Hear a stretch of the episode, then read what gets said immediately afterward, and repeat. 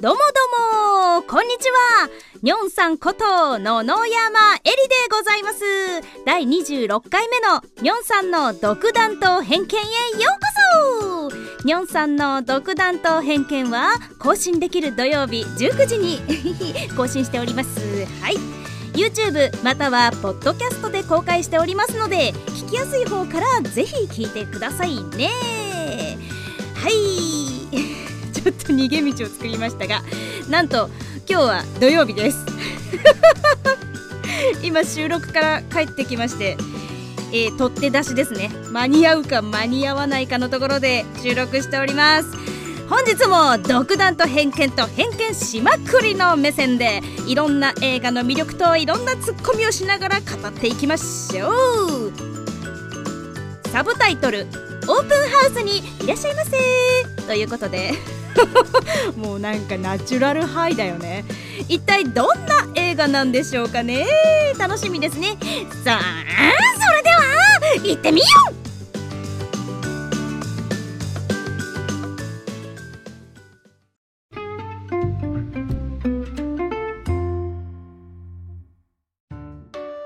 はい収録から帰ってきて勢いで。撮っておりますのでちょっとテンションがいつもより高めかもしれません。今回もね割とレビューに近い感じになるかなと思っております。ネタバレしますのでご注意ください。ではまず基本情報からご紹介していきましょう。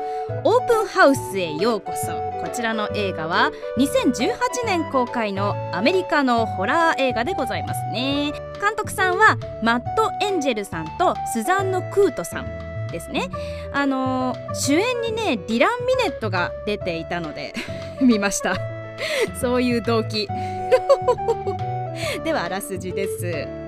ある夜買い物に出かけた少年ローガンと父親だったんですけども父親がね買い物に行ってあの息子のローガンは車で待っていたわけなんですが買い物を終えた父親が車に向かって歩いていると暴走した車にはねられてなんと父親はそこで亡くなってしまうわけなんですね。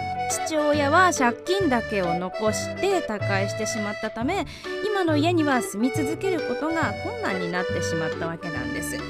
そんな時金持ちの妹が所有する売り物件の別荘にオープンプンハウス以外は住んでもいいよっていうことを提案されましてそれをね受け入れて引っ越すわけなんです。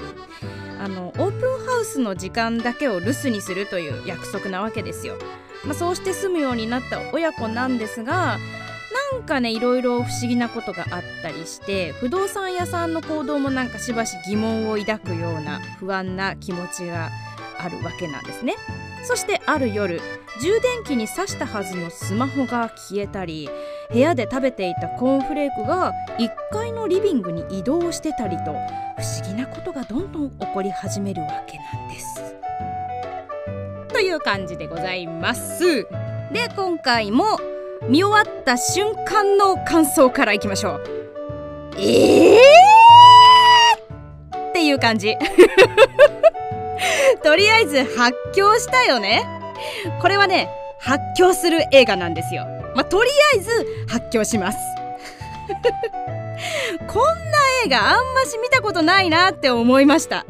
あのー、私は年間かなりの数の映画を見ているとは思っているんですがまだまだまだまだ私の知らない世界はたくさんあるなって思い知らされましたよね。うんあのこの映画はですねネットフリックスオリジナルなのでネットフリックスユーザーさんはねぜひ見ていただきたいなと思います。映画自体はものすごい作り込まれていると思うんですよ。だけどものすんごい後味が悪いです。とりあえず見終わったら一緒に発狂しましょう。もうね多分ちゃぶ台ひっくり返すんじゃないかぐらいの勢いで発狂します。映画自体のその伏線っていうのがとにかく多いんですよ。あの見てるとちょっとした探偵気分になれるわけなんですよ。なんかあれも怪しいしこれも怪しいしみたいな。なんならこいつも怪しいしみたいな具合になるわけなんですよ。で作品全体を通してものすごく疑心暗鬼になります。そして余談なんですけどあの吹き替え版でねあの出ているのでそのお母さんの直美役の吹き替えを務めていたのが私の恩師のね野村須磨子さんだったんですよ。個人的にそれだけでものすごいテンションが上がりました。須磨子さんはあの養成所時代とかあとワークショップなんかでもねちょこちょこお世話になったもう大恩人でございますよ。もう迫真の叫び声に拍手喝采。心の中で「須磨子さん!」ってなってました。ちょっと余談でしたが。あの作品の中でねちょいちょい出てくるご近所に住んでいると自分で言っているマーサというおばさんがいるんですけどうーんこのおばさんがねまあめちゃくちゃいい味出してくるわけなんですよ。ずっと終始笑っててニコニコしてるんですけどこの笑った顔が 知ってる人いるかな？トッポジージョに似てるんですよ。知ってます？トッポジージョ。あの何とも言えない愛くるしいネズミの、ね、アニメのキャラクターなんですけどめちゃくちゃトッポジージョみたいで可愛いんですよ。すごい親しみの湧く顔というか。知らない方はぜひトッポジージョで調べてみてください。あのまあねこのおばさん結構ねちょいちょい恐怖に陥れてくる場面もあったりするんですよ。だけど基本的に面白いキャラクターだなと思いました。あとキャラクターで言うと最初ナンパしてくるねクリスっていう男性がいるんですけどこの方もねなんだろうもっと活躍してくれたらなって思いました正直。ね。というところですねざっくりとこう映画のご紹介をしてみました。後半はめっちゃ突っ込みながらガンガンネタバレしていきます。この映画は突っ込みどころが満載でね本当にね本当にホラー映画なのにめっちゃ笑いましたもん。多分尿酸的ホラー映画の鑑賞方法がそもそも間違えているような気もしますけどね。ダメだ。なんか収録後でしかもちょっとね仲のいい先輩とかあったりしちゃったもんだからものすごい楽しかったんですよ現場が。ちょっとテンションがすごい上がってますけど。さあ後半へ行ってみましょう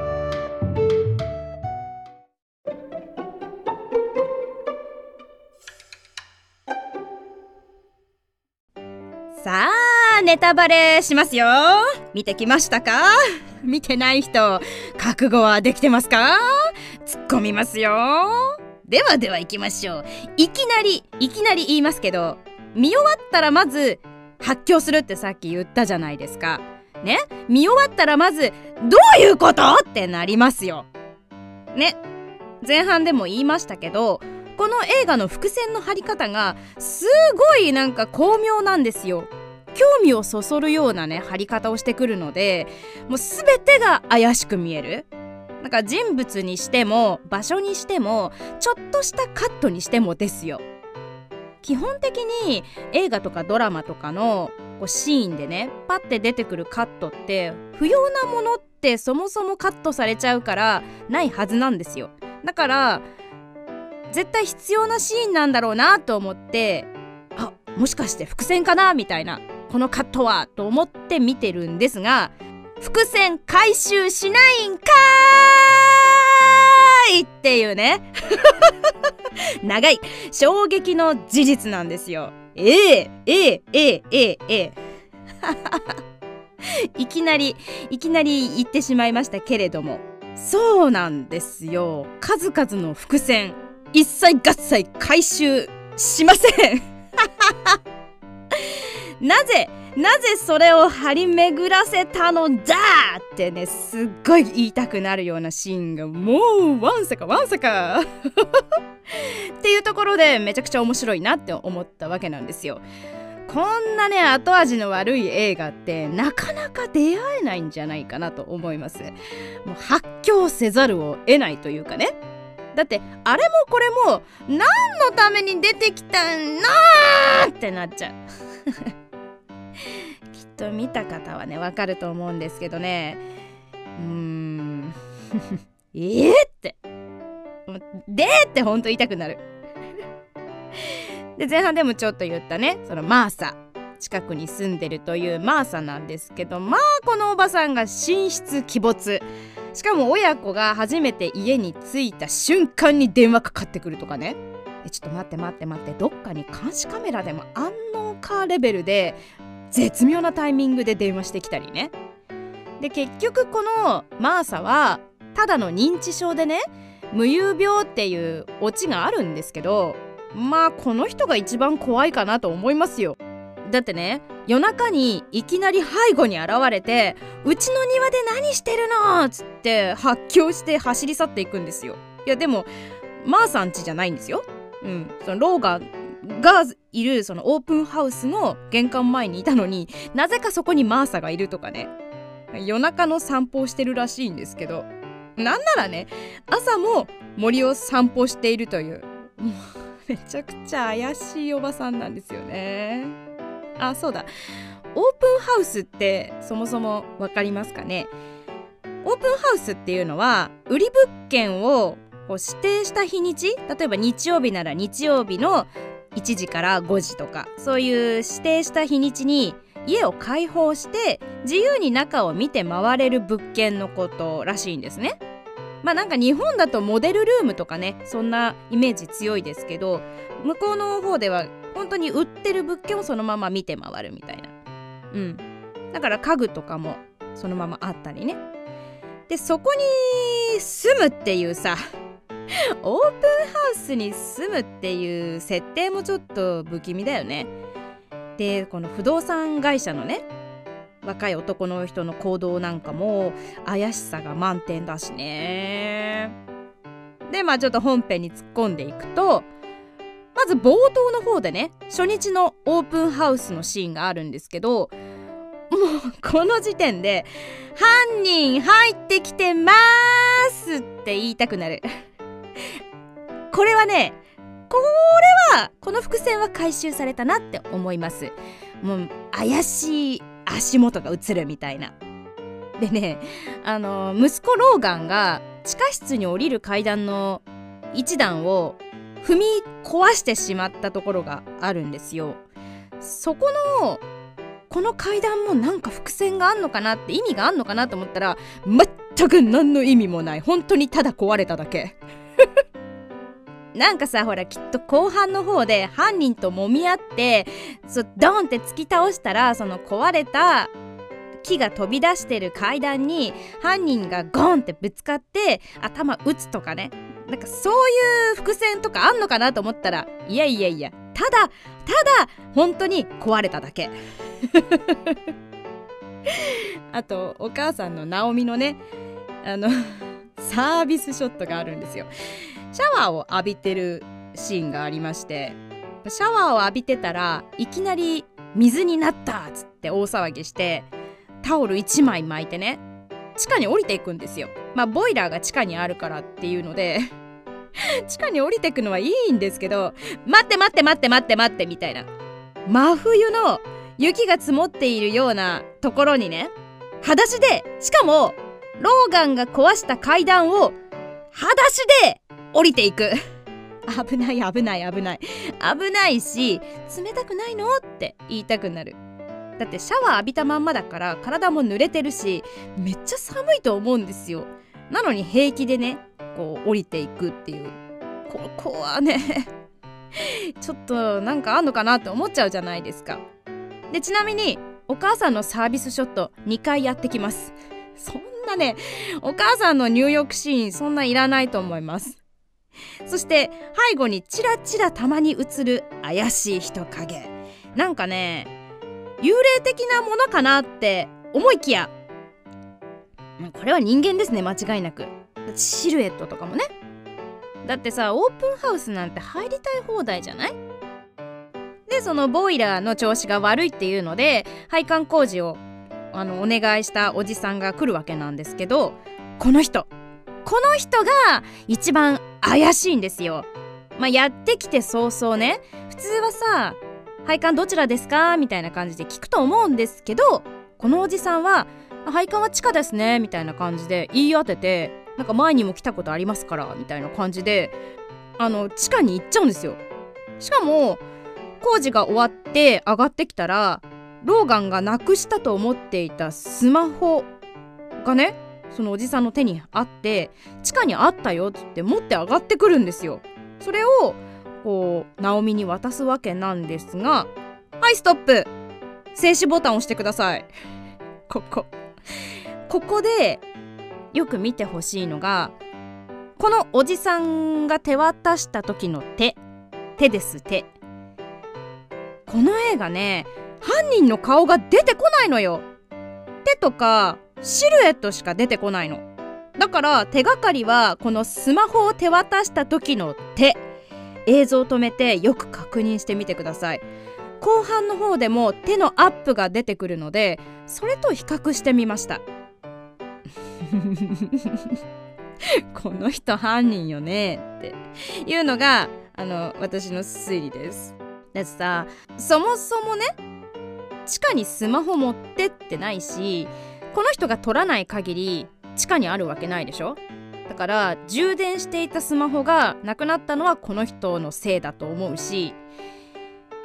でもさ最後までわからなかったのがこのおじさんの動機よね？だって見終わってからさ「えこの人誰?」っていうのと「なんで？どうしてなのよ?」って思っちゃうまあ察するにこのおじさんは何度もこのねオープンハウスに来ててこの家がお気に入りなのかなとでそれが売れちゃうと自分はもうさ自由に出入りできなくなっちゃうから邪魔者は排除したかったとか？だから不動産屋さんの新人っぽい男の人が慌てて出て行ったのもこのおじさんがさなんか早く出て行けみたいな感じで脅したからなのかなとかさまあ、少ない登場人物から絞るとこのおじさんくらいしかいないかなってあと神出鬼没のマーサは違うしマーケットのアパレル店員のクリスあたりだけどクリス殺されるしマーサはただの認知症だしっていう消去法にしていくとうーんってなるじゃん。あとねクリスはもっとなんか頼れんのかなと思ったらほんとただのポンコツでもいいとこなかったよね。まあニョンさん的犯人推理はシルエットとか体格とか声の感じからしてこの配管に来たおじさんが犯人かなという。まあツッコミどころがとにかく満載でしょ？なんかそのローガンの足の速さがオリンピック選手並みっていうのもさなんかの伏線かと思ったけど全然関係なかったしさ。なんか普通だったらその瞬足で逃げ切ったとかなんのかなと思ったらそんなことなくあっけなく殺されるしね。まあ主人公というかメインがみんな殺されるっていうバッドエンドってさ結構後味悪いと思いません？越してきた初日にさいきなり扉が勝手に開いたりね無言電話がかかってきたりとかそういうの見るとなんか霊的な存在アピールかなと思ったんですけど全然違ったよね。いろんな意味で裏切られたなと思います。いやもうこんな映画久々に見ました。すごいモヤモヤするし誰か見て？お願い。誰か見てみて。そして私に犯人教えて。ねこのなんかもやっと感を共有したい。ということで今回もネタバレレビューという感じになりましたがお付き合いありがとうございました。気になった方はねぜひぜひネットフリックスで見てみてください。っていうかね別に私ネットフリックスの回し物じゃないですよ。たくさんネットフリックスの作品にはね出演させていただいておりますけれども別に宣伝しろとか言われてませんからね。はいここまで聞いてくれてありがとうございました。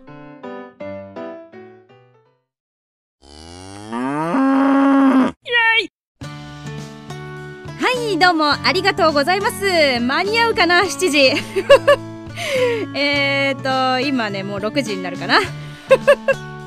今回も今回とて自由に喋っておりますが最近はね新作も続々出ておりますよね。媒体も続々正直網羅できておりません。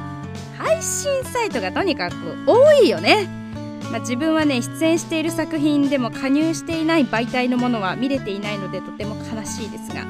はいここまでのご視聴どうもありがとうございました。今日は本当勢いで収録しておりますが、まあ、こんな感じでねやっておりますので暇つぶしにぜひ聞いていただければなと思います。チャンネル登録してくださるととっても嬉しいでございます。まあのんびり更新していこうかなとは思っております。